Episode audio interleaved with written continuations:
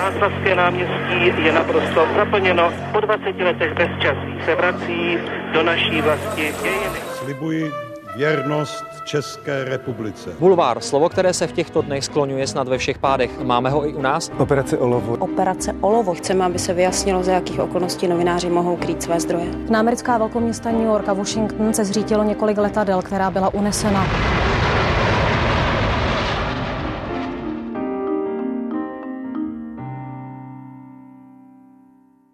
Slyšeli jste znělku, která mapuje, řekněme, milníky nejen politické, ale vlastně také milníky mediální, zvlášť tedy z 90.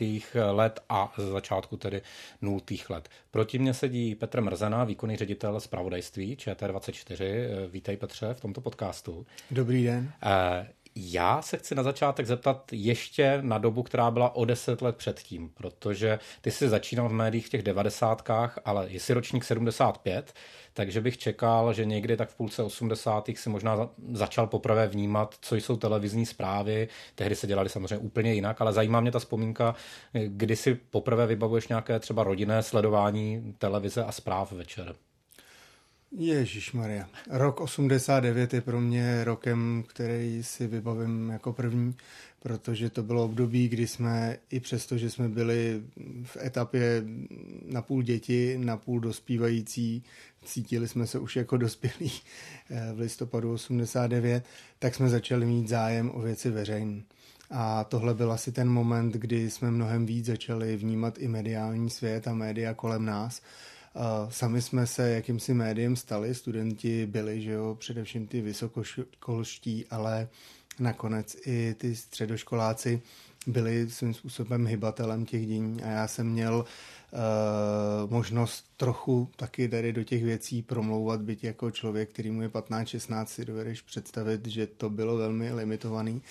Ale chodil jsem na gymnázium na vítěznou pláň, kousek tady odsuť v Praze a do dneška si pamatuju, že tam bylo poměrně velký hnutí takový, který se snažilo podpořit ty aktivity ve společnosti, které právě probíhaly. Uh, jeden z našich současných kolegů, Jindřich Šídlo, tam byl zrovna ve čtvrtáku, ten je o pár let starší než já. Myslím, že tam tom byl velmi, velmi aktivní.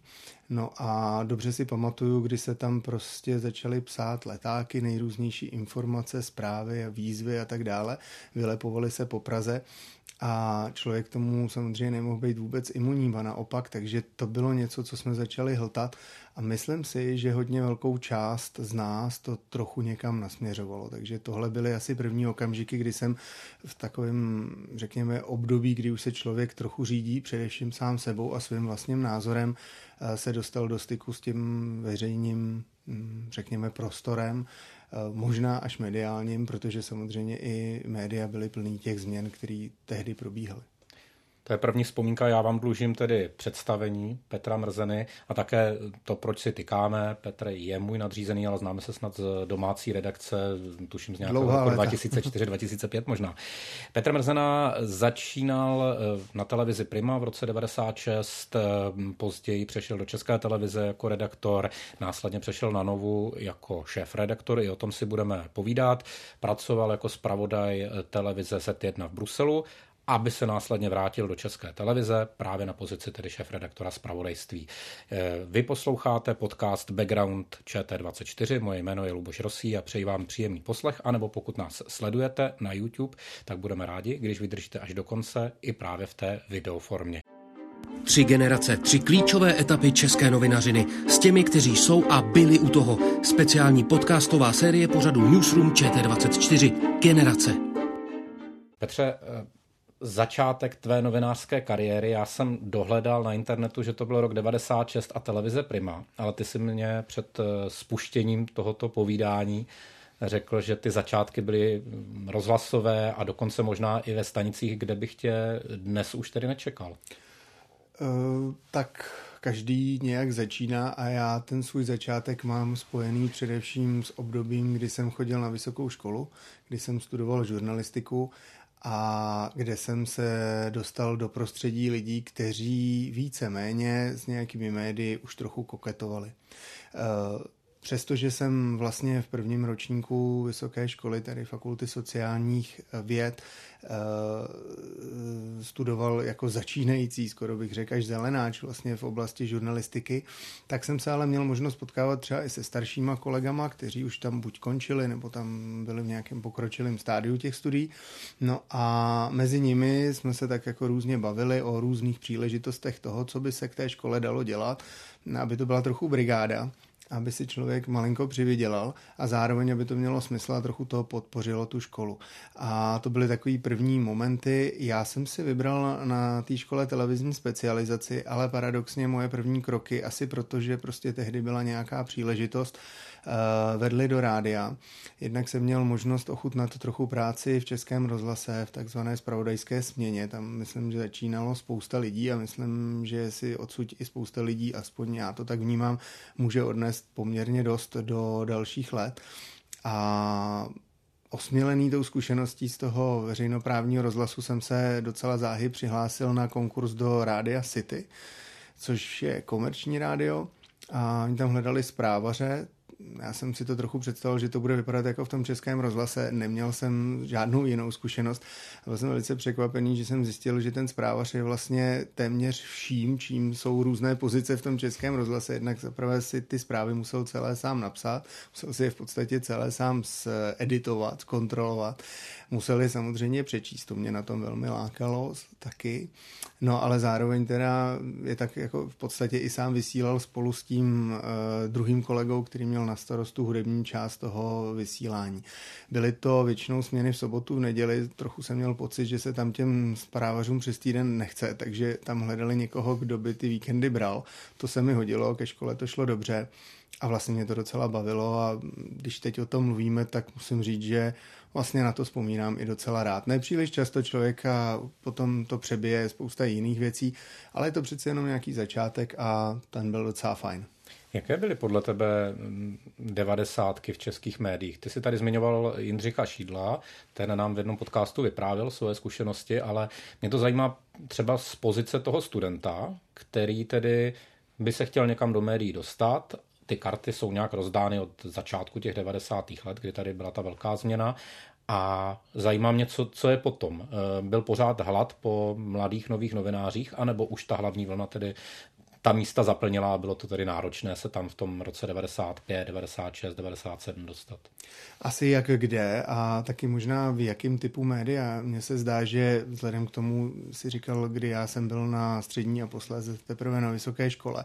Takže mě možná taková ta první, úplně první eh, vlna nástupu tady těch mladých lidí do médií minula. Myslím, že to byly především období, kdy se chodilo psát do novin, do těch tradičních médií a kdy i ty noviny obměňovaly dramatickým způsobem redakce, tak tam cítím, že řada z těch mých eh, tehdejších trochu starších spolužáků zakotvila, dodnes tam někteří z nich pracují, nebo tam při nejmenším začali ale u mě to bylo trochu jiný, ale zase to bylo spojené s nástupem elektronických médií. Jak už jsem zmiňoval, byl to rozvoj těch eh, soukromých rozhlasových stanic a posléze nakonec i rozvoj eh, soukromých televizních stanic, protože právě ta 90. léta přinesla velkou změnu v oblasti televizního vysílání, kdy vedle tradiční české televize, tehdy československé televize, posléze začaly vysílat ty dvě další televize, FTV Premiéra a Televize Nova. Eh, nemýlim-li se, myslím, že ne, tak dokonce ta FTV Premiéra měla licenci dřív než ta Nova.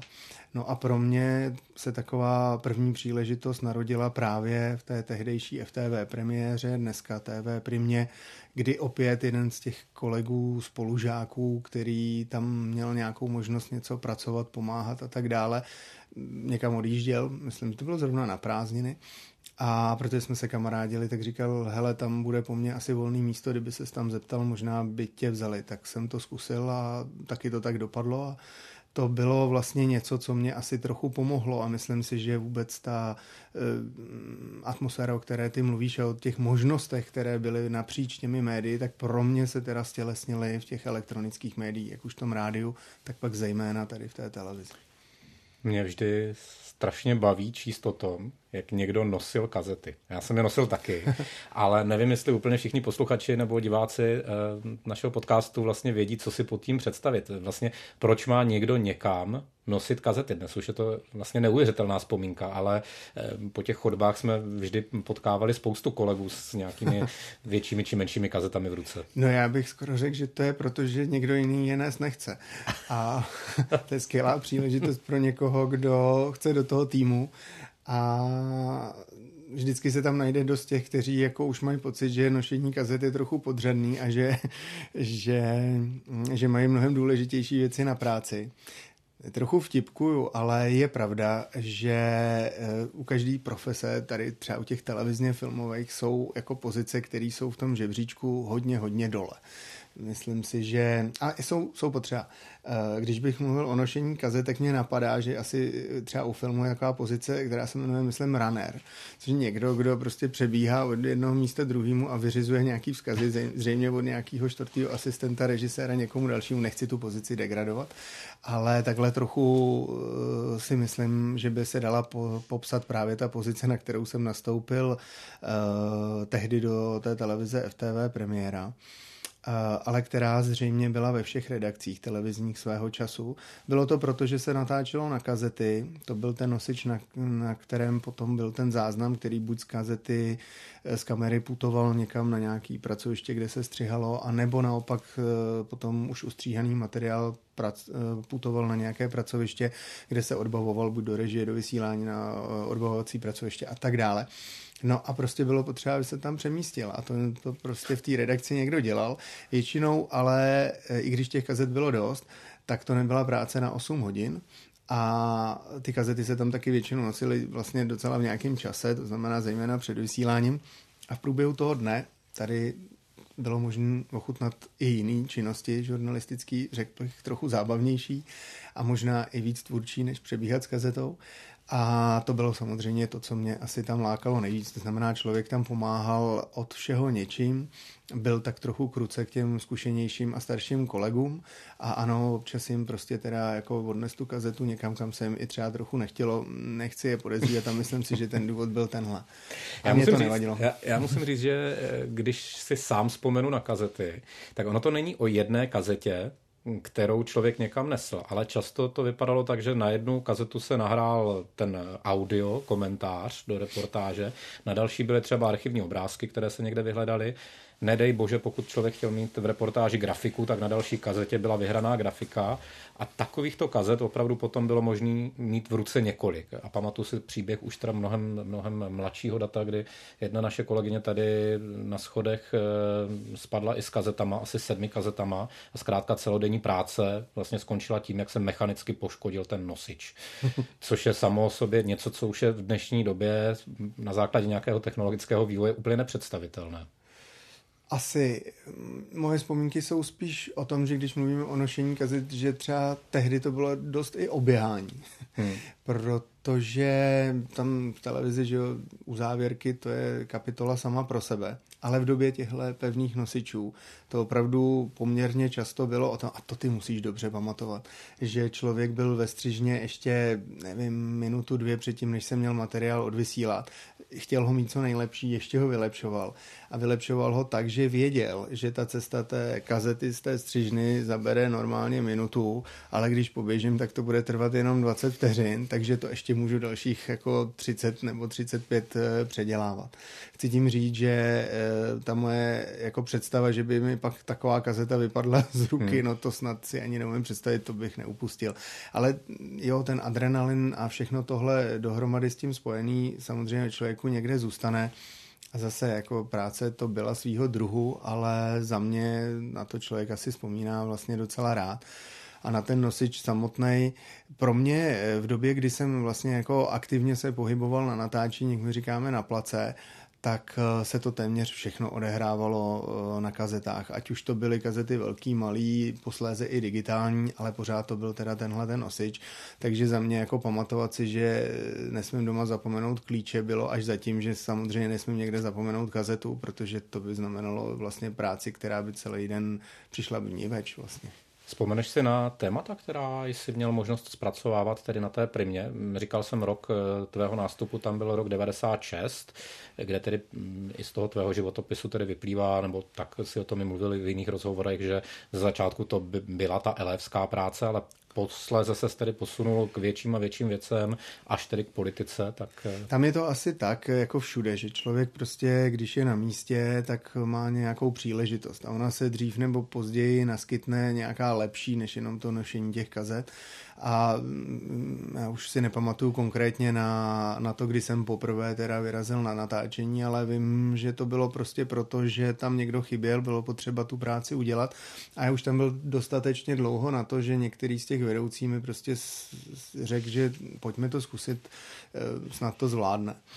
A snad se mi to i tedy povedlo, protože vlastně po tom, co jsem takhle jako poprvé zaskočil, tak se těch příležitostí začalo objevovat víc a víc a posléze jsem to byl já, kdo hledal někoho jiného na tu pozici toho nosiče kazet, protože jsem měl příležitost prostě už natáčet a samozřejmě to mě bavilo mnohem víc a naplňovalo mnohem víc. Témata jsem si tehdy v žádném případě nevybíral, byl jsem rád za to, co třeba buď bylo, anebo když jsem přišel s nějakou drobností, kterou se mi podařilo do toho vysílání nabídnout a třeba i prosadit.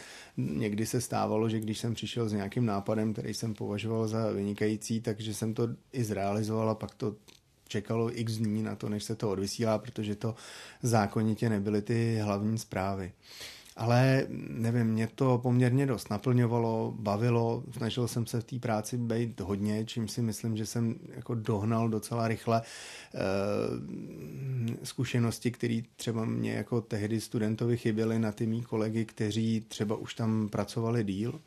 No a... Bylo ti nějakých 21, tuším, jestli dobře počítám, 90. Jo, tak asi tak. Mm-hmm. Ale to nebylo hned, to natáčení možná přišlo po roce, to nevím, neumím přesně říct, ale e, takhle nějak v tom období toho prvního roku jsem se k tomu dostal. No a posléze jsem se tam zařadil do toho kolektivu a začal jsem tam dělat eh, vlastně standardní redaktorskou práci, znamená snažil jsem se chodit s nějakou nabídkou témat, které by byly vhodné pro zpracování snažil jsem se je prosadit, snažil jsem se je potom co nejlíp natočit a ve finále teda dohlídnout na to, aby mě odvysílali. Jaká byla tehdy redakce na Primě? Eh, když si to srovnáme, a teď nechci říkat Primu tehdejší a dnešní, ale spíš eh, jako tehdejší pojetí eh, soukromé televize, soukromé redakce, její, řekněme, technologické a, a kapacitní možnosti. Eh, co si vlastně představit pod tím koncem 90. let?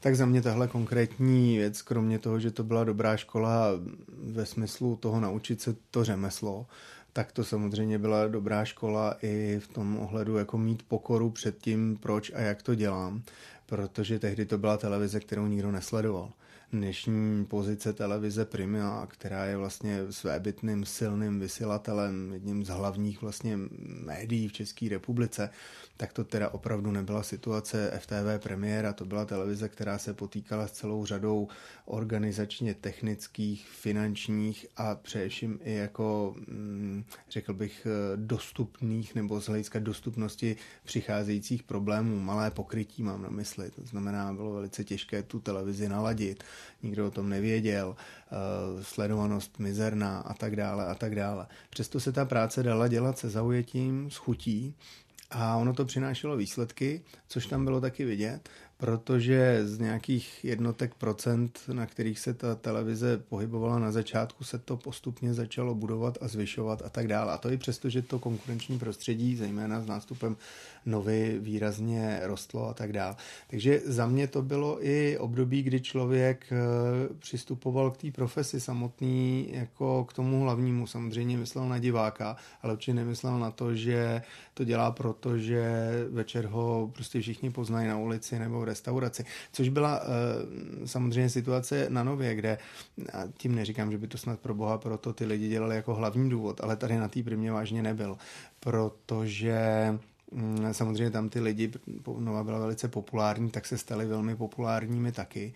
Myslím, že dneska už to čl- lidi ani nevědí, ale tehdy, když někdo vystupoval v, v televizním zpravodajství na Nově jako redaktor, tak byl opravdu velmi populární a, a, a tak dále, což teda nebyla ta situace na primě. A já ale o tom nemluvím s žádnou záštíba, naopak e, vlastně mě to možná docela v začátku doufám nasměrovalo správným směrem, soustředit se na ten ten výsledek, nesoustředit se tak trochu, tak úplně na sám, na sebe a snažit se především odezdat dobrou a kvalitní práci, což věřím, že se nám tam dařilo, i když asi bych nechtěl dneska ty svoje materiály zpětně hodnotit. Člověk prostě, když začíná, tak začíná.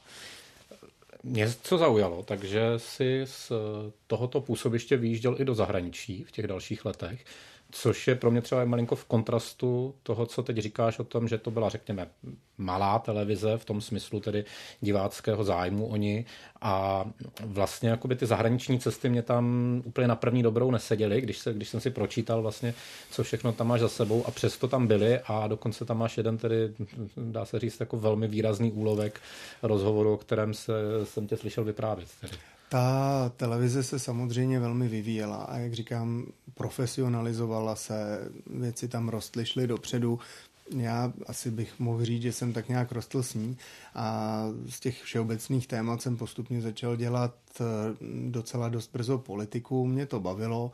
Eh, vlastně jsem měl pocit, že i mi to jde možná víc než něco jiného a mm, naplňovalo mě to. Nebyli všichni takový, on dneška v televizi, že je hodně lidí, kteří třeba politické spravodajství úplně zrovna nechtějí dělat, ale mě to vyhovovalo a naplňovalo.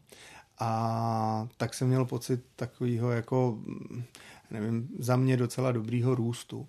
Ale zároveň přeci jenom, když člověk už pak to dělá nějakou delší dobu, tak přeci jenom točí především rozhovory, točí pořád ve stejném prostředí, ve sněmovně, na vládě, na dalších místech. Pardon, které... čeká před zavřenými dveřmi eh. mnoho a mnoho hodin, než ten politik vyjde, dá mu tu jednu větu a, a zase čeká.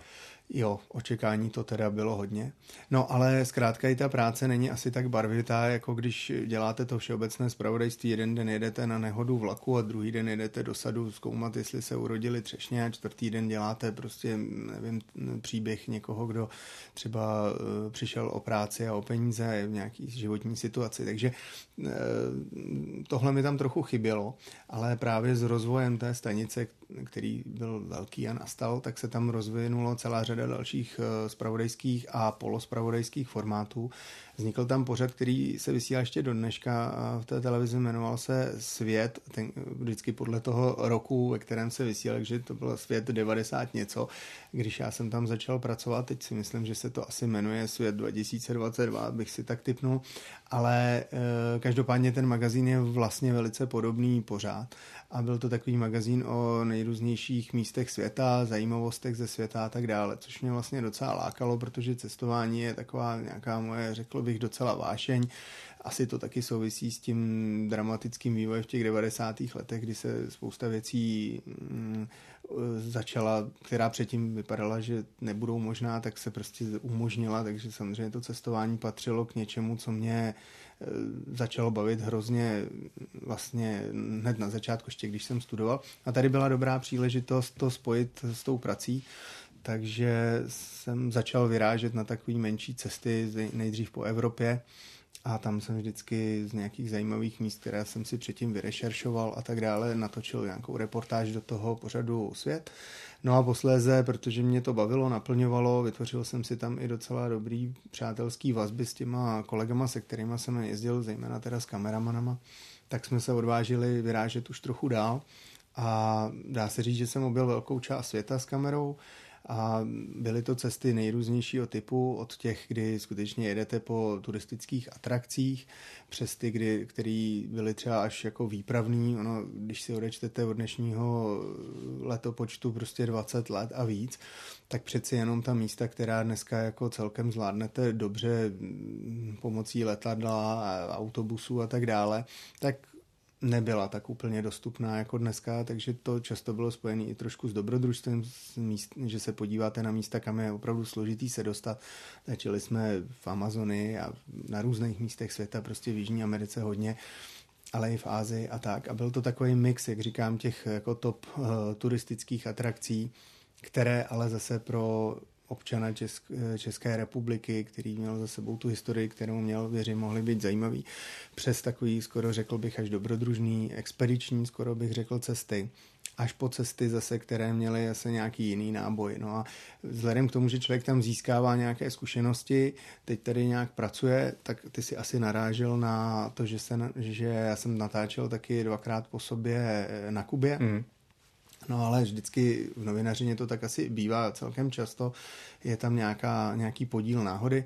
A my jsme na té Kubě byli zrovna v době, kdy tam byla taková jako česko-kubánská krize, kdy vlastně e, se stala ta věc, že tam tehdejší dva, vlastně řekl bych, významní představitelé České republiky jeli proto. Byl to tehdejší předseda Senátu Pidhart a mám pocit, tam byl ještě někdo další jako delegace. Jeli proto, že tam byli zadržováni dva čeští občané, byl to Ivan Pilip a kdo byl ten druhý, teď si nemůžu vybavit, protože tam prostě se setkali s dizidenty a tak dále. Takže bylo velké napětí. No a my jsme samozřejmě to využili, chtěli jsme kolem toho natáčet, což na Kubě je jako docela komplikovaná věc ale tak jsme se do toho docela zakousli, snažili jsme se i tou oficiální cestou tam žádat o nějaké vyjádření a tak dál. To se nám moc nepovedlo, ale když jsme se vrátili, tak jsme si říkali, sakra, to přece by za to stálo, to musíme v tom pokračovat. Takže jsme vyvíjeli tu aktivitu ještě tady z Česka a vlastně na konci dne to skončilo, že jsme se tam vypravili znovu po nějaký době a podařilo se nám natočit sice krátkej, ale rozhovor s tehdejším vůdcem Fidelem Castrem, což až potom jsme vlastně zjistili, že je téměř jako nemožný, eh, že dostat se k, rozhovoru s takhle vysoce postaveným lídrem Kuby bylo dost výjimečný nejen na český poměry, ale asi i na ty světový ale jak říkám, ona tomu jak pomohla. Se to, jak se to povedlo? Ty jsi říkal, ona tomu určitě ale... Hmm. pomohla ta situace, která tam byla. My jsme na tom jako intenzivně pracovali. Je, tam jako nechci jako popisovat do detailu, ale tam prostě funguje samozřejmě složitý aparát. Eh, myslím si, že nás tam nechali poměrně dost jako mm, si s náma pohrávali v tom smyslu, že nám slibovali, že ten rozhovor bude, pak jsme na něj čekali, nebyl. Prostě ta trpělivost naše byla taky už místy jako eh, na bodě zlomu, že jsme si říkali, tak to už nedopadne. A pak nakonec se prostě nějaká příležitost objevila. Mm, tam bylo, myslím, že tehdy se to vysílalo po celém světě, bylo takový pravidelný setkání toho Fidela Castra s těmi jeho příznivci, to byly plný náměstí a ulice lidí. A on byl známý tím, že tam měl nekonečně dlouhé projevy. Na jednu takovou akci jsme se vypravili a tím, že jsme o ten rozhovor zažádali, jsme se dostali do míst, kam on potom jako přišel a my jsme měli tu možnost mu položit pár otázek, ale i vzhledem k tomu, že byl takhle rozmluvený, tak, tak těch otázek bylo opravdu, já nevím, čtyři, pět a odpověď byla nekonečně dlouhá. No. Tak jsme ten materiál pořídili, pak jsme ho tady odvysílali. Bylo to, jak určitě to patří k těm zajímavým zážitkům, který člověk má. Pojďme ještě k eh, politickému spravodajství. Eh, já jsem tady před chviličkou ti vstoupil do jedné z odpovědí, když jsem říkal, že je to hodně tedy čekání za zavřenými dveřmi, ale zajímá mě vlastně, jak se tady podle tebe tedy vyvíjela ta profese politického spravodajství, protože například Jaroslav Spurný nám tady vyprávěl o tom, jak vlastně na začátku těch devadesátek vlastně byli všichni se všemi kamarádi, vlastně se polovina té novinařiny a politiky dělala někde večer po hospodách. A tohle už si myslím, že na konci těch devadesátých takhle nebylo, že už se to přece jenom někam posunulo, ale zajímá mě tvoje zkušenost. To je asi to, co jsem říkal. Eh, zdá se mi, že jsou tam trochu jako, nechci říct úplně generační e, změny, ale že jsou to změny, které souvisejí s tím, že přeci jenom mě bylo 15-16, když byla revoluce a tady té generaci novinářů, o kterých e, teď mluvíme, tak bylo o víc. A myslím si, že ten jejich začátek byl trochu jiný. Oni do značné míry ty média vytvářeli znovu, oni je budovali, stavěli a tak dále. To nebyla moje pozice.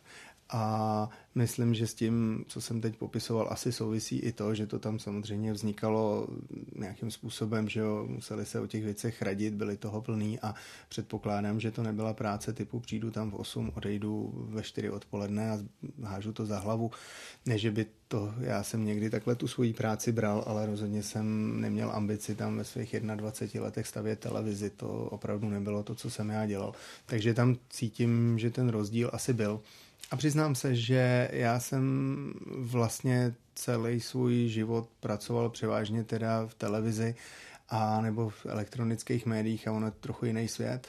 Ten svět je hodně spojený s technikou, s technologií, s nějakým zázemím odborným, mm, eh, náročným ve smyslu i finančním a tak dále. Je trochu něco jiného psát noviny dneska obzvlášť na internetu a něco trochu jiného je vysílat vlastně profesionálně televizi. I když takové to, to základní pravidlo, to, co nemáš natočeno, jako by nebylo. To znamená uh, takový velký handicap vlastně pro televizního novináře. Nejen to, ale já jsem teď měl na mysli asi to, na co se ptal, že tehdy ti novináři, kteří v těch redakcích pracovali, skutečně ty noviny tvořili ve smyslu, jako byly hmm. jejich součástí, bez nich by ty noviny nebyly a v podstatě oni byli ty noviny a možná i to do, dneš, do značné míry dneska tak může být. Televize je jiná, televize prostě musí být nějaká budova, tam je nějaký zázemí, někdo to musí zainvestovat a ty novináři samozřejmě vytvářejí ten obsah, který je velice podstatný, ale rozhodně by si bez toho asi těžko mohli nějak fungovat. Takže ta redakce televizní, si troufnu říct, vždycky fungovala a dosud funguje dost jinak než třeba ty redakce v těch novinách eh, tištěných, dneska bych radši řekl psaných.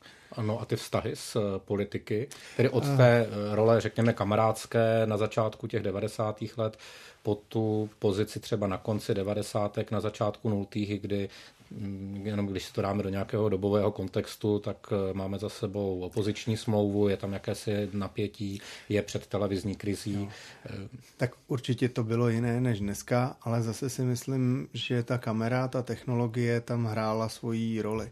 Ve chvíli, kdy nějaký novinář s někým mluvil na večer já se nebojím říct v hospodě, tak si tam něco řekli, něco z toho napsalo se a tak dále. Pro nás bylo vždycky podstatné ale to mít natočený a to už byla doba, kdy ty politici přeci jenom věděli, že kamera je zapnutá, takže se nějakým způsobem chovají, když je kamera zapnutá. Toto velmi ovlivňuje.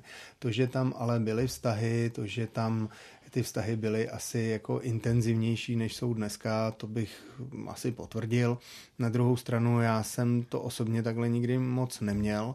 Přiznám se, že i když jsem potom to politické spravodajství dělal, tak jsem se snažil si držet odstup a mm, moc jsem toho nelitoval.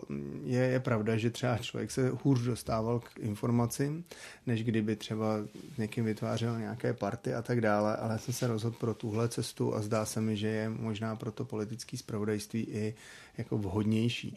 Ale mm, možná to mohlo být i tím, že přeci jenom, když se bavíme o 90. letech, tak pro mě je to období, kdy já jsem tu politickou agendu zpracovával, tak už bylo to spíš za horizontem toho roku 2000, ty 90. léta a jejich závěry. Já jsem trávil spíš, jak jsem říkal, tou obecnou televizní žurnalistikou, než tou politickou. Hmm. Když se potom přesuneme tedy na Kavčí hory, ať už v souvislosti s tvojí osobou, anebo tedy vůbec s podobou toho média, v tomhle případě tedy České televize, tak eh, tvoje vzpomínky právě na tu dobu, v tvém případě to bylo rok tuším 2004, kdy jsi nastupoval do České televize, Myslím si, že to takhle bylo a to není už tak dávno, to si člověk pamatuje dobře. Pro mě to byla velká změna, protože já jsem v té primě strávil asi 9 let, hmm. myslím, že to takhle bylo.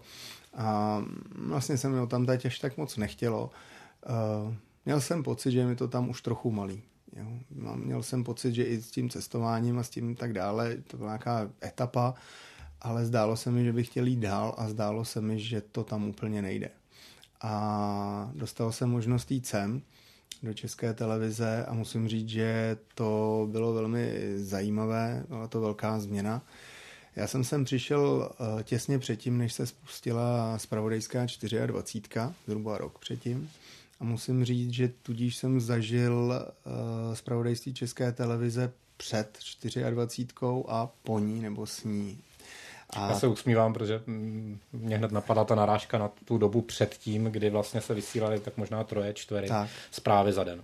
Tak já jsem přišel z malinký televize a z malinký redakce do veliký televize a do veliký redakce, kde se ale vytvářel velmi podobný jako obsah co do množství minut a množství odvysílaných zpráv. Asi tady bylo samozřejmě víc než na primě, to zase nechci tehdejší zpravodajství České televize degradovat, ale bylo to velmi podobné. A já jsem byl přece jenom zvyklý z toho malého kolektivu na té primě poměrně jako pracovat, řekl bych, intenzivně a bavilo mě to a tak dále. A tady jsem měl pocit, že přicházím do televize, kde ne každý je takhle zvyklý pracovat a ne každý ho to takhle baví. To jsem tady tady a viděl. Ale zároveň jsem tady viděl spoustu neuvěřitelných lidí, zkušených, šikovných. Viděl jsem tady obrovskou profesionalitu na všech frontách. Zase řekl bych násobně větší než to, na co jsem byl zvyklý z televize Prima tehdy už. To bylo nesrovnatelný. A určitě jsem tady viděl prostředí, kde se toho můžu hrozně moc naučit a snažil jsem se teda, aby tomu tak bylo. A, a zdá se mi, že i to, že člověk byl zvyklý teda pracovat docela hodně, mi tady v tom úvodním roce pomohlo, že se mi snad podařilo se tady docela prosadit zařadit se mezi ty zkušený redaktory, který tady v té době zpracovávali třeba i to politický zpravodajství. Mě to tehdy naplňovalo, nechtěl jsem o to přijít, nechtěl jsem sem přijít a dělat tady něco jiného. Takže to se mi snad i dařilo, že jsem tady tu parketu si podržel. No a pak nastala ta velká změna a tam si myslím, že eh, se trošku oddělilo zrno od plev, bych řekl. Já když si vzpomenu na tu dobu, tak jsem vlastně v té době taky někdy přicházel do, do Prahy, do České televize a moje osobní vzpomínka je, že třeba politická redakce tady byla opravdu jako jedna, jedna z nejlepších. Dan Takáč, Alice Machálková, Šinábková, dnes tedy eh, Zuzana Tvarušková v domácí redakci, ty si tam tehdy vlastně nastupoval nebo už pracoval. Alespoň pro mě to bylo taková, takové období, kdy ta politika byla opravdu jako velmi výkladní skříní. Teď se můžeme bavit o tom, že těch výkladních skříní se snaží mít asi česká televize velké množství eh, v různých směrech, ale tehdy to bylo něco, co dodnes pamatuju jako, jako eh, kolektiv redaktorů, kteří se učili asi od sebe a posouvali se a zároveň, co mělo velkou diváckou odezvu. Určitě ano, tak eh, Tyhle lidé jsou v podstatě mý souputníci a na těch místech jsme se různě prolínali. S Danem jsem strávil řadu let právě v té předchozí práci, to znamená eh, v té televizi Prima. Mám pocit, že Dan přišel sem až po mně.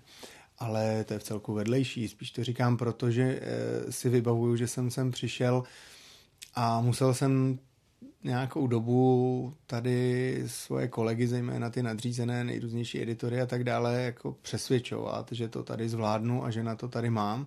Myslím si, že tehdy tady bylo takový paradigma, že ty komerční stanice a lidi, kteří tam pracovali, toho za stolik neumějí a uh, já jsem vlastně jako respektoval ale nechci si tady úplně považovat za pionýra tady, tady těch změn, kdy se sem začaly objevovat tady v redakci České televize i lidi, kteří nebyli přímo z České televize, ale moc nás tady takových nebylo, protože když si zmiňoval toho Dana, mám pak pocit, že on přišel později, ale vím, že tady byl David Borek. Mm-hmm. Ten měl taky zkušenost z jiné televize, myslím, že ten pracoval v takovém projektu, si myslím, no, TV3, jako pražská televize, drobná, malá a tak dále ale párkrát jsme dělali něco spolu, on dělal spíš ekonomický zpravodajství, já to politický, ale občas jsme dělali nějaké věci, to souvisí, že jo.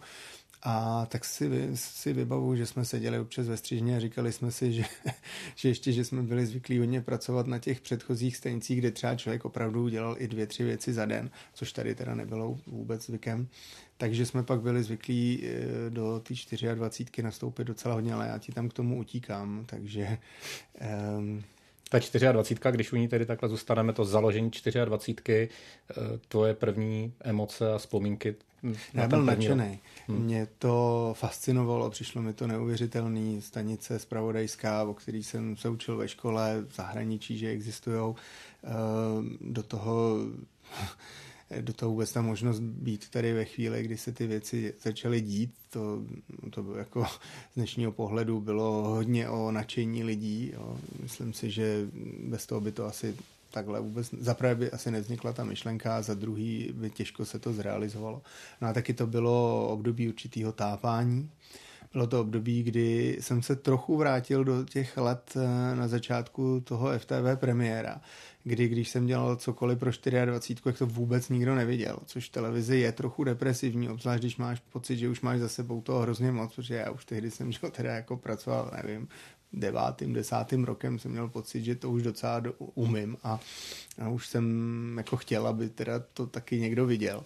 A to ta 24 tenkrát fakt neuměla, protože ty začátky, mám pocit, že se to dalo chytit jenom na satelitu. Hmm, hmm. A ještě nechci jako vlastně z, z, jako tady pomlouvat tehdejší jako mm, technologický zázemí, ale vybavuju si, že já teda jako součást toho nadšení, to mě možná dokreslí, bylo, že jsem se teda rozhodl, že si ho koupím. Jo? Já jsem teda nikdy nebyl žádný velký eh, přehrávač VHS a nebo ladič prostě zahraničních eh, televizních stanicí, na který bych se díval na nějaký seriály. Ale kvůli 24. Ale kvůli ty 24 jsem se rozhodl, že si teda satelit pořídím. Takže jsem si teda nechal namontovat nějakou tu anténu na okno byla obří, protože myslím, že to byl nějaký jiný satelit než ty úplně běžný. Ne, já nejsem úplně na ty technologie, ale vím, že to bylo docela oříšek. No a pak jsem to tam nějak strašně dlouho ladil a vzpomínám si, že to vůbec nešlo naladit, že to bylo hrozně složitý, tam se tam musel něco vyplňovat a tak jsem tenkrát se tady provolával na Kavčí hory eh, do oddělení, které tohle věci měli na starost, tak mě navigovali, byli velice ochotní, ale trvalo to asi hodinu a ještě tam byli ty lidi od toho satelitu a bylo to prostě celý náročný proces a pak se to teda povedlo. A tak já jsem jim poděkoval tady na ty Kavčí hory těm technikům, technikům, kteří mi s tím pomáhali. A oni říkají, prosím vás, nemohl byste ten postup, jak jste to ladil, nějak sepsat, že my bychom si to tady dali, na, my bychom si to tady dali, ne, to nebyl internet, ale na teletext a na tom teletextu by to pak bylo napsané. A kdyby to chtěl někdo naladit, tak by to pak podle vás takhle mohl udělat. Tak já si nechci fandit, ale člověk jako vždycky si říká, že je dobrý být něčem první a my víme, že tady máme živý, živé legendy, které, kteří teda jako tady um, spouštěli to vysílání, tak já teda si beru to prvenství, že jsem možná jeden z prvních, kdo si to na tom satelitu naladil. Ale ne, chci tím jenom říct, že to byla změna, já jsem tím žil, bavilo mě to a chtěl jsem přijít z práce a dívat se na to. Jo. A e, to tenkrát bylo docela složitý, ale vlastně jo. A byla to především období toho, že člověk zase dostal nějaký nové příležitosti, že ve chvíli, kdy byl pracovitý, tak se najednou objevilo strašný pole možností a dalo se různě využít, dali se tam věci naučit a dali se dělat dobře a já věřím tomu, že se to té 24 docela brzo povedlo i o tom přesvědčit diváky. No. Proč se to nepovedlo jiným televizím? Je to ten důvod uh, i té sledovanosti a toho, že vlastně nechtěli čekat ty další televize, až to tedy postupně vyroste k nějakým číslům, která dávají alespoň trošku smysl? No já myslím, že je to především v tom, co jsem říkal v těch odcho- eh, odpovědích předchozích. Tady v české televizi bylo, a já si troufnu říct, že stále je naprosto nebývalé mm, jako prostředí, které jako koncentruje prostě celou řadu jako skvělých profesionálů. A to myslím vážně. Když jsem sem přišel tehdy z soukromí stanice, byly to nebe a dudy, takhle se to asi dá říct. Spousta skvělých novinářů, ale spousta skvělých eh, technických pracovníků, režisérů, kameramanů samozřejmě, ale střihačů, dalších, prostě dalších, dalších. Eh, koncentrovalo se to tady, nekoncentrovalo se to jinde. A ve chvíli, kdy se česká televize k takovému kroku rozhodla, tak samozřejmě zúročila ty ohromné zkušenosti všech těchto těch lidí. Troufnu si říct, že dosud je jinde moc nemají. A že to je hrozný handicap, když se něco takhle velkého má eh, rozjet. A myslím, že je správně, že to byla česká televize, kde se s tímhletím začalo, kde se to rozjelo a kde to český divák poprvé mohl vidět, protože ta profesionalita, která tady pořád je, tady tehdy byla taky, byla obrovská a myslím, že to je ten důvod, proč se to tady povedlo a možná jinde si na tom třeba trochu lámali a někde i vylámali zuby. Ty jsi se potom přesunul na novou, stále pokračuju v té, řekněme, chronologické řadě. Ehm, šel si v tomhle případě tedy za eh, profesní výzvou, za pozicí šéf-redaktora ale šel si úplně k jinému publiku, do úplně, řekněme, jiné podoby zpravodajství, než jakou si v těch předchozích minimálně tedy čtyřech letech, ale možná i v dalším časovém úseku na těch předchozích působištích dělal. Já měl období skvělých možností. Jo. Prostě tady se rozjela 24. Já jsem s rázem prostě mohl jako dělat nejen do hlavní relace, ale živý stupy přes den To mě hrozně bavilo, už tehdy mě to bavilo na primě, ale ono udělat si jeden do hlavní relace, tady jsem si jich mohl udělat jedenáct za den. Mně může to vypadat divně, ale mě to vážně bavilo a měl jsem pocit, že se strašně zlepšuju a, a snad to taky bylo. A myslím, že jsme ten pocit tady měli tak nějak všichni, takže bylo skvělý. Do toho prostě člověk, když něco natočil, tak se to nikdy nevyhodilo, vždycky se to do nějakého pořadu dalo, odvysílalo se to, do toho se chtěly nejrůznější verze. Svým způsobem to bylo náročný, ale zároveň člověk, když už teda tu práci dělá, věnuje tomu ten den života, tak pak bylo bezvadný, když se to odvysílalo večer, ale ještě se to rozebralo večer v nějakých večerních pořadech, událostech, komentářích, mnoha dalších. Takže eh, to bylo fajn. Do toho jsem měl možnost poprvé si tady vyzkoušet moderování. To pro mě byla taky skvělá příležitost. Dělal jsem tady takový pořad, který se jmenoval um, tak a teď, jak se jmenovalo, něco jako události týdne nebo mm-hmm. takhle nějak. A taký schrnutí těch hlavních věcí, ty jsme sami vybírali, takže člověk si tam i jako vlastně vyzkoušel tu editorskou práci a tak dále. A do toho jsme to mohli moderovat, to pro mě bylo něco nového, chtěl jsem se v tom zlepšovat, bavilo mě to a tak dále. A vlastně, jak jsem popisoval to období po spuštění 24, já ho fakt vnímám jako období velice rychlý, plný nejrůznějších změn a jak říkám i nejrůznějších možností. Svým způsobem vrchol, na který jsem se tady dostal v tom období, bylo, že jsem se postupně dostal do toho týmu právě událostí komentářů a z ničeho nic jsem vlastně měl možnost moderovat eh, s Danielou Drtinovou a s dalšíma skvělýma moderátorama. To byla pro mě samozřejmě v té době velká škola a taky něco, co mě naplňovalo a těšilo a vlastně jsem se v tom chtěl i dál zlepšovat. Málo kdo v takové situaci odejde. Jo, ale jak už to tak bývá, tak pak prostě se člověk dostává do prostě situací, že musí volit mezi nabídkama, který třeba kdyby přišla jedna z nich v době, kdy jiný nejsou, tak by byl šťastný za ní a tady jsem se dostal do situace, kdy já jsem to tady měl opravdu rád a naplňovalo mě to, bavilo mě to a rád bych tu bývalo pokračoval. Ale dostal jsem příležitost se přesunout jinam a tam tu redakci vlastně vést.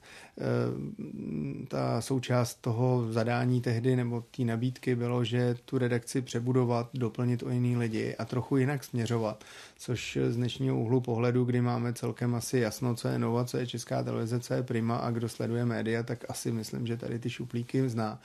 Tak ale ono se to v té, řekl bych, televizní historii vždycky má tendenci trochu vyvíjet. Já jsem tam eh, přicházel v době, kdy tam byla ambice to trochu změnit. Myslím si, že to byl i důvod, proč jsem tu nabídku dostal právě já.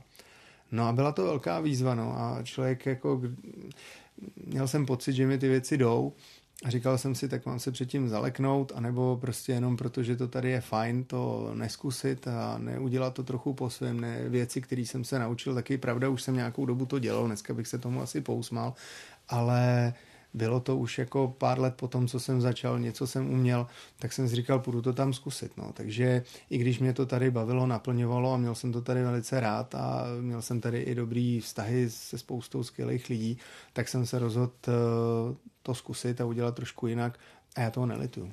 Já jsem se teď znovu podíval do podkladů, a abych si rychle spočítal tvůj věk, kdy jsi tam nastupoval, 30, 31 let jak moc eh, je tohleto věk, ve kterém už máš zkušenost s řízením lidí a nebojím se do té otázky dát tedy s řízením relativně velkých ek, protože v tomhle případě eh, v té centrální redakci na Nově tedy nejsledovanější, tak eh, určitě to není o tom, že by ti lidé neměli určitá ega a nechtěli je tady v té debatě asi ukazovat. Tak dneska bych řekl, že ne, že, že hmm. ten věk na takový na to úplně není vhodný.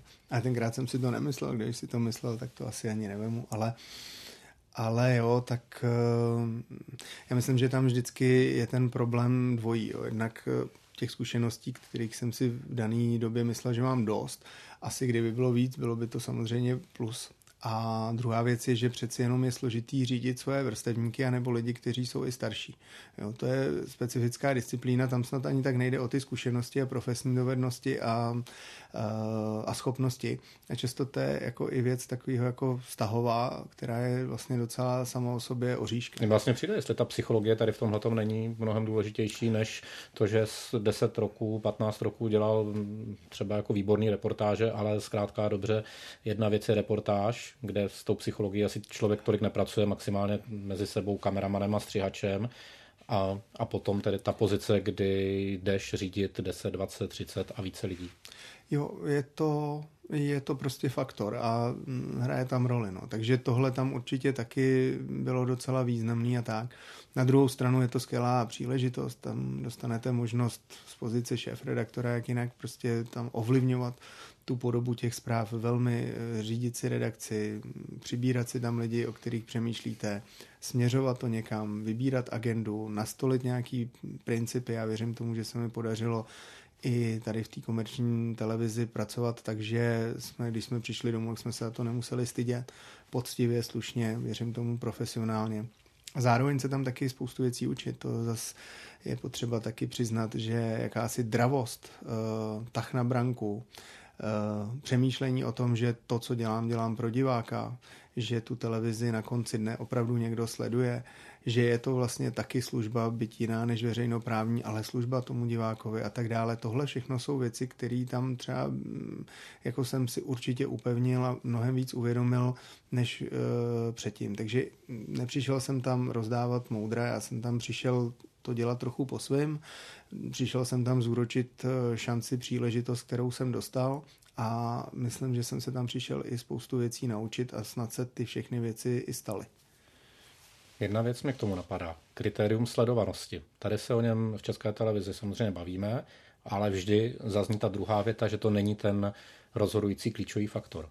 V případě, že si pracoval na nově, nebo v době, kdy si pracoval na nově, a předpokládám, že to je dodnes, tak eh, bych si myslel takto vzdáleně, že ta sledovanost bude na prvním místě a potom dlouho nic. Tak zjednodušeně řečeno by se to tak vnímat dalo, ale myslím, že ty dobře víš, že takhle jednoduchý to na světě není a není to takhle jednoduchý ani na světě médií a ani těch komerčních. Kdyby to takhle bylo, tak možná nejčtenější je lež a přesto jí jako i ty komerční a nejvíc tabloidy a nejvíc prostě média moc nepíšou nebo nechtějí psát. Jo. To myslím, že nikdo záměrně nedělá, i když dneska žijeme ve světě fake hmm. news serverů a tak dál a záměrných manipulátorů, tak to je asi trochu něco jiného, než ta média, o kterých mluvíme. Takže vždycky v každé té redakci, tak jak jsem měl možnost poznat, je něco, co je trochu jako stavovskou ctí. Eh, je tam určitě touha dělat tu práci dobře, poctivě, neflákat to. Samozřejmě jsou tam lidi, kteří tuhle touhu mají silnou a někteří mají méně silnou a tak dále, ale fungují tam editoři, přeci jenom to vysílání se řídí nějakými zákony a tak dále a tak dále, takže není to zdaleka tak jednoduché, jak by se to na první pohled mohlo zdát a rozhodně ta škatulka není taková, že když někdo pracuje v komerční televizi, tak je mu všechno jedno a zajímá ho jenom sledovanost, to určitě ne. Ale je pravda, že uh, v tehdejší české televizi ta sledovanost byla opravdu, aspoň jak já jsem to tady vnímal, na chvostu zájmu, zatímco na Nově byla na jeho začátku, nebo samozřejmě někde hodně vysoko. Mm, myslím, že ale ani jedna z těch poloh není úplně ta pravá. Mně docela přijde, že se to teď jako proměnilo a řekl bych, že, že sledovat to, eh, jakou odezvu ty pořady, reportáže, náměty, témata, mm, celky vysílání a nakonec třeba celá stanice, jakou odezvu má u diváků, je velmi praktické, je to důležité a myslím si, že ignorovat třeba nezájem o něco je cesta špatným směrem. Takže i v tomto slova smyslu myslím, že jsme se posunuli a že i česká televize eh, tyhle věci bedlivě sleduje. Neříkám, že se jimi řídí, to určitě neřídíme se zcela jinými věcmi, ale je to určitě něco, co je pro televizní profesionální práci důležité. Na nově to samozřejmě byla věc, která byla klíčová, ale nesmíme zapomenout na to, že zase to je zcela jiná pozice. Já jsem tam byl v době, kdy televize Nová byla úplným hegemonem televizního vysílání, kdy se na ní dívali každý večer 2 miliony plus, 2,5 milionu diváků. Eh, myslím, že televize Nova a její televizní noviny v době, kdy jsem tam byl, oscilovaly kolem 70% v šéru.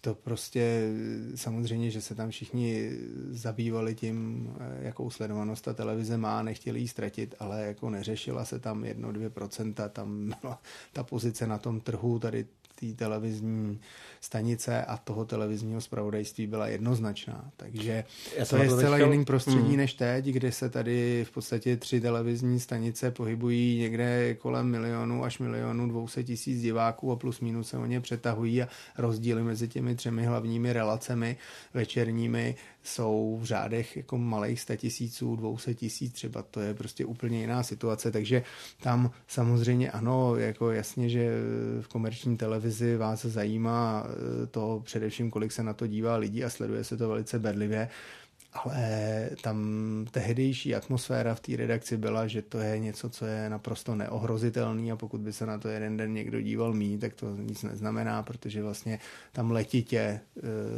ta sledovanost prostě byla.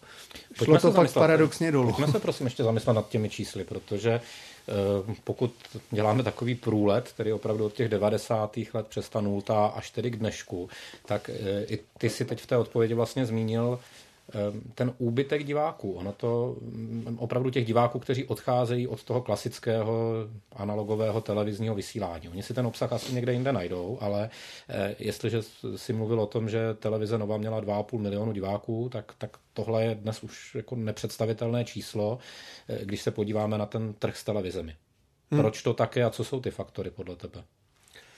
No tak eh, především se bavíme o období, který už jako je pryč. Hmm. Je to vlastně období téměř 10 let zpátky nebo něco takového a ono v těch dekádách se ty věci prostě proměňují. Myslím, že je dobrý se podívat třeba na ty křivky sledovanosti a teď se bavíme o hlavní relaci. Vybrali jsme si hmm. jo, můžeme se takhle bavit o ranním vysílání, celodenním vysílání, o čemkoliv, ale pojďme se teda bavit eh, o večerním zpravodajství. No tak když se podíváte na ty křivky po desetiletích, což už jde, tak tam uvidíte ten, jako ten, ta, tu věc, která se tu děje.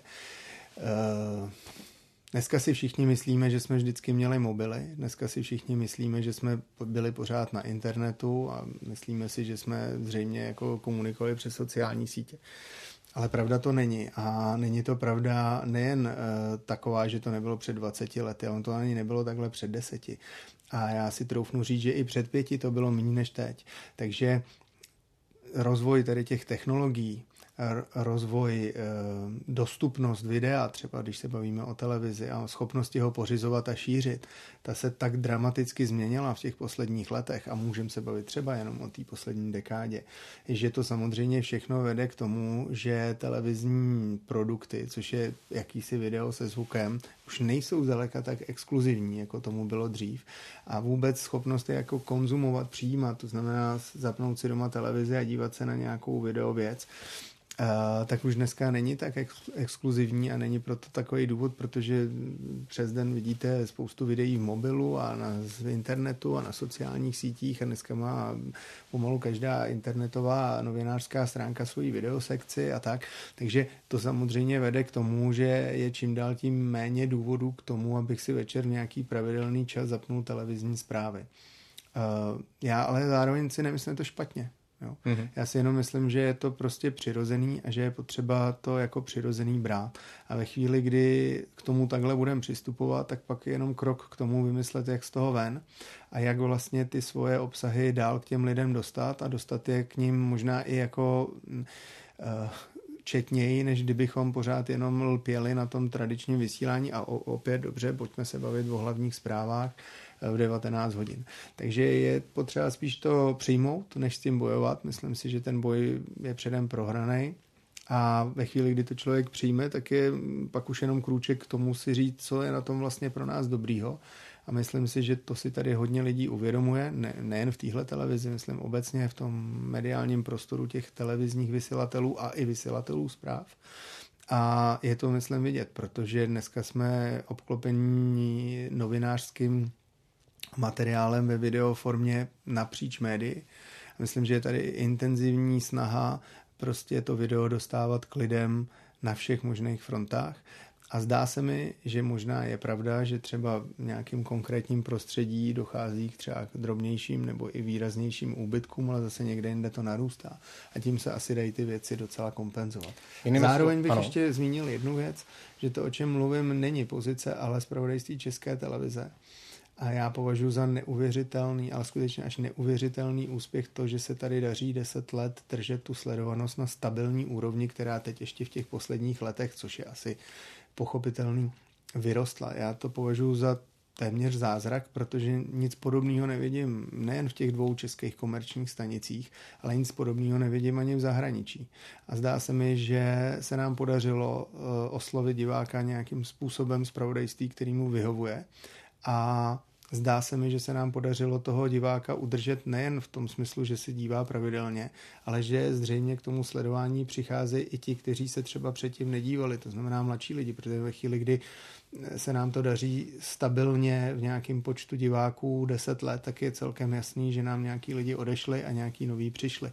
Takže eh, všeobecně asi se dá říct, že ten pokles tady je, ale neplatí to vždycky všude a já razím teorii a ty dobře víš, že poctivou prací se dá různým trendům i vzdorovat, anebo mm, jejich nasloucháním těch trendů to do toho vysílání přetavit tak, aby to bylo dál atraktivní.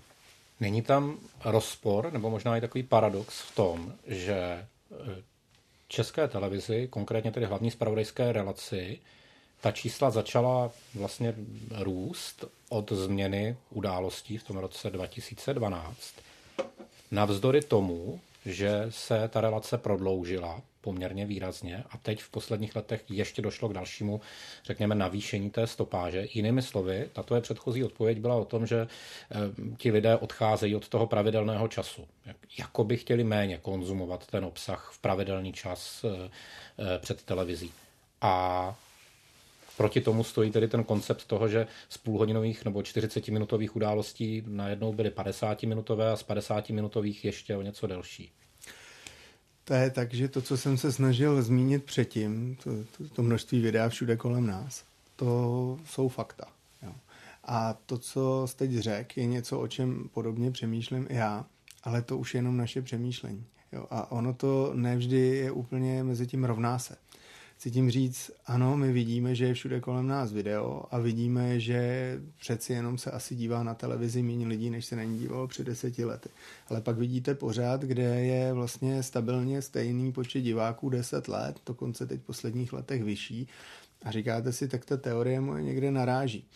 A já si myslím, že je to především proto, že ve chvíli, kdy se Eh, začne o těch věcech přemýšlet a začnou se vlastně na každodenní bázi promítat do toho vysílání, takže vlastně to vysílání se tak jakoby přizpůsobuje té situaci, která vlastně je a která je sice proměnlivá, ale to vysílání přece může být proměnlivé.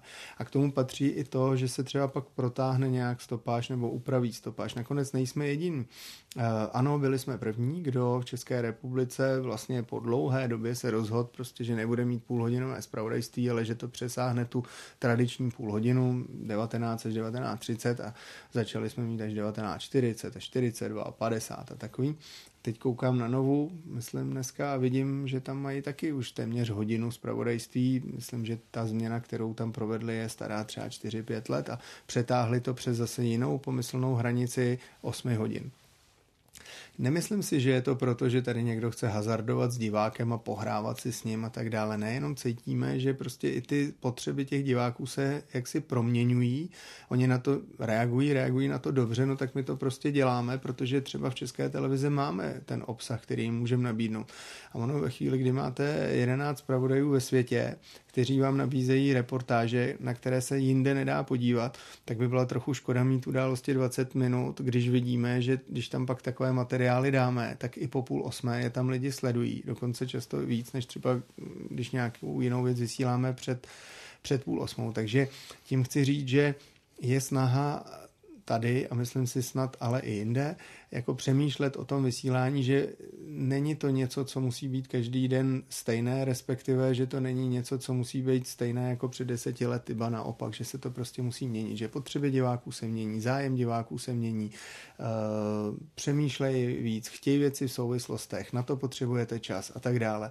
Zdá se nám, že to u nás ocenili, takovouhle změnu a myslím si, že je nutné ale dál přemýšlet o tom, co dál teda dělat tak, aby vlastně se ta sledovanost a ten zájem těch diváků vlastně o to tradiční televizní zpravodajství udržel, protože ano, to prostředí se proměnilo, ale pořád je tu nějaký produkt, který z nějakého důvodu ty lidi vyhledávají, dívají se na něj a my jim ho prostě dál chceme nabízet.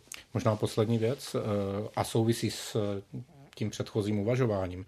Kdo je tedy divák zpravodajství? Eh, dá se to nějak vydefinovat z těch výzkumů, které má člověk k dispozici? Jak se třeba mění ten divák? Já mám spíš takovou teorii, zaprvé bych řekl, že je to, já, já si přeju a i takhle o tom přemýšlím, aby to byl každý. Jo. A když se budu bavit specificky o spravodajství České televize, tak eh, si myslím, že takhle je nutný, nutný i o tom přemýšlet. My prostě musíme dělat službu pro každého diváka a měli bychom ji dělat i bez ohledu na to, jestli se na ní v ten, jestli se pro ní v ten den nebo jiný den rozhodne nebo ne. Ale měli bychom v něm budovat povědomí, skoro bych řekl slovo jistotu, že tady tenhle produkt je a že po něm sáhnout může. A ono se ukazuje typicky v těch vyhrocených situacích, že ten divák to prostě dělá.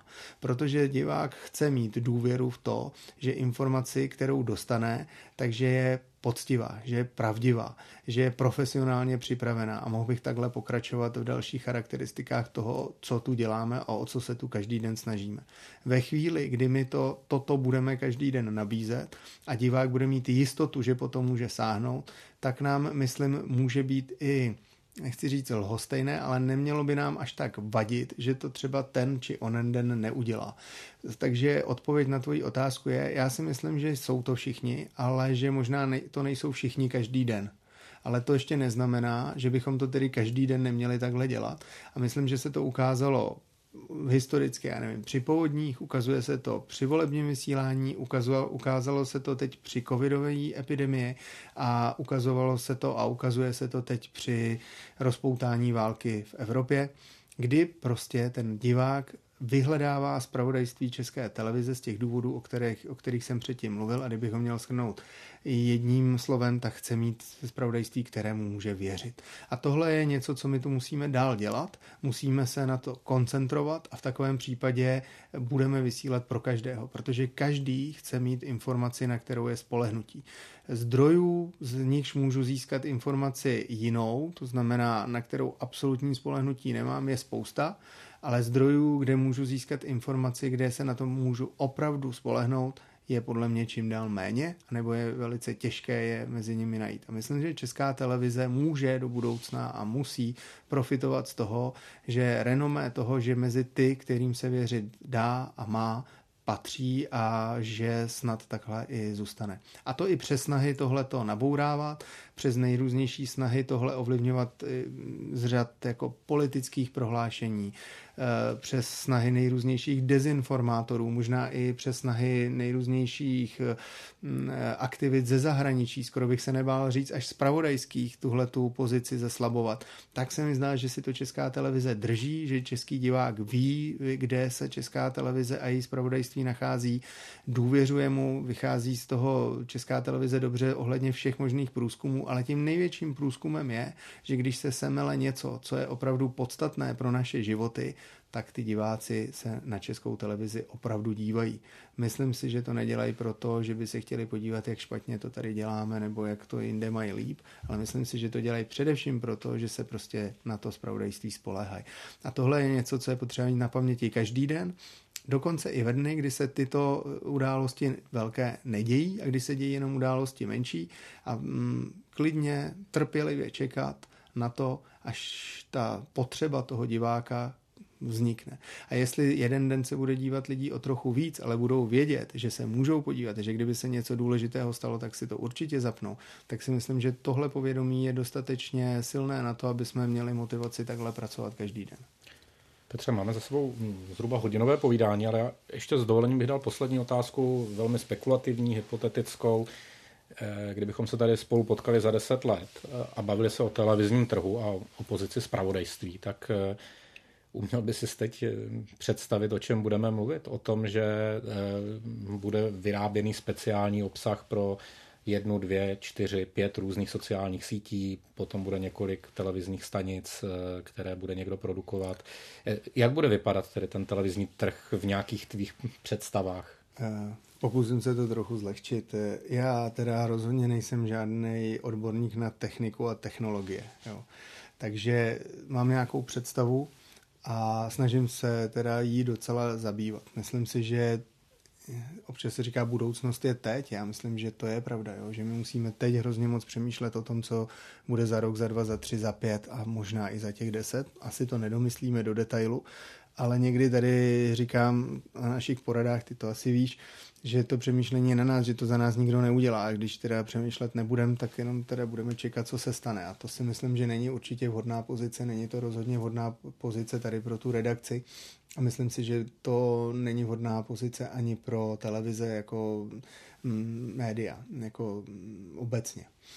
Uh, myslím, že je celkem jednoznačný, že další rozvoj toho televizního obsahu, včetně toho zpravodajství, eh, je určitě někde v prostoru internetu a v prostoru těch dalších digitálních sociálních sítí a dalších prostě platform, na kterých se dá produkovat. Myslím si, že tam je pořád ten prostor ještě okupovaný relativně málo, i když se nám to může zdát obráceně. Myslím si, že je nutný se soustředit a bude se dál soustředit ten obsah na mobilní telefony a na tu nositelnou elektroniku. A myslím si, že tak, jak to v historii bylo opakovaně, jak jsme se to učili na fakultách, takže bude docházet ke kumulaci tady těch různých jako zdrojů, na kterých ta televize bude e, sledována anebo sledovatelná. To znamená, nemyslím si, že tady jednoho dne vypneme tu televizní obrazovku ale je dost možný, že za těch pár let ji nebudeme přijímat eh, ten signál přes anténu, nebo možná jenom nějakou část těch programů, ale že budeme mnohem víc používat všechno to, čemu se dneska říká Smart TV a to, čemu se jako za deset let budeme smát, že se tomu Smart TV říkalo, protože to vůbec Smart TV nebylo. Uh, ale cítím, že v těch příštích letech uh, bude určitě prostor dál prohlubovat zpravodajství, řekl bych, multikanálový na nejrůznějších platformách, tak aby ten obsah byl mnohem víc individualizovaný a aby eh, si divák zase mohl víc a víc vybírat. A tu sílu třeba i české televize cítím v koncentraci tady těch všech různých zdrojů a možností, které jsou a budou teprve a cítím i v tom, že eh, tady kolem nás, myslím, je dobrý prostředí pro to, abychom se snažili držet v tomto smyslu ten prst na tepu dějin, protože ve chvíli, kdyby se to nedělo, tak pak se to dohání velice těžko. Ale mám pocit, že Česká televize se nachází, včetně doufám jejího zpravodajství ve fázi, kdy je hybatelem tady těch změn, kdy rozhodně není ve vleku těch změn. A um, myslím, že tady je jako velká vůle a chuť tuhle pozici držet. A to, že nám se to třeba někdy v nějaké oblasti nepodaří úplně, že nás někdo někdy předstihne, neznamená, že v tom celku ta televize taková nebude. Jo, máme tady asi ostych, když se budeme teď spolu bavit o tom, jak moc máme nebo nemáme být se spravodajstvím na síti TikTok, tak to tady... Přesně jsem měl v hlavě právě otázku, jestli složitě to tady, tady budeme složi... tancovat na TikToku. Já myslím, že ne, hmm. protože TikTok asi už nebude a bude hmm. něco jiného, ale, ale složitě bychom jí tady teď e, rozsekli takovou debatu. Ale takže je možné, že nás tam třeba někdo předběhne. Ale měli bychom se tím zabývat, měli bychom o tom přemýšlet, měli bychom se bavit dál o YouTube, měli bychom se dál bavit o sociálních sítích Facebook, o Twitteru, měli bychom se dál bavit o dalších platformách, měli bychom se dál bavit o tom, kdo ty lidi jsou, kteří na konci dne konzumují. Co si vlastně myslí, že je televize a dokonce, co si vůbec myslí, že je česká televize. E, oba dva máme děti a e, ty starší děti ty vnímají českou televizi přes Instagram třeba v dnešní době a ano, to je česká televize. No, moji rodiče asi nevnímají českou televizi jako Instagramový médium a předpokládám, že jejich rodiče nebo lidi v generaci ještě starší vnímají úplně jinak. Takže asi je nutné přemýšlet o tom, že každý tu televizi vnímá jako něco jiného a že to slovo pod kterým my si něco představujeme, není úplně přesně to, co my si představujeme, že si pod ním může představovat různá skupina lidí, různé věci. A myslím, že ta cesta do budoucna je, abychom všem těmhle lidem něco nabídli takového, aby si řekli, jo, jo, jo, tahle televize je dobrá, protože něco někde jinde. ta moje televize, hmm. to, co já si myslím o té televizi, tak to oni mi dávají.